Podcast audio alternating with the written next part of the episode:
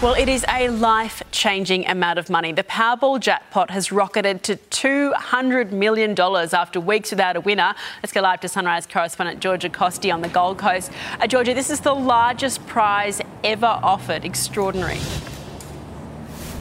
It sure is, Eddie, and that's why people right around the country this morning are planning what they'll do if they become the biggest lotto winner in Australian history. This mammoth $200 million comes after Powerball jackpotted for the last six weeks, and this huge lump sum would mean you could do pretty much anything you wanted in life. You'd be able to purchase luxury towers here on the Gold Coast, any car you could dream of, but of course, you could also do a lot of good with that money and help out your loved ones, and that is why half of Australian adults are expected to buy a ticket tonight.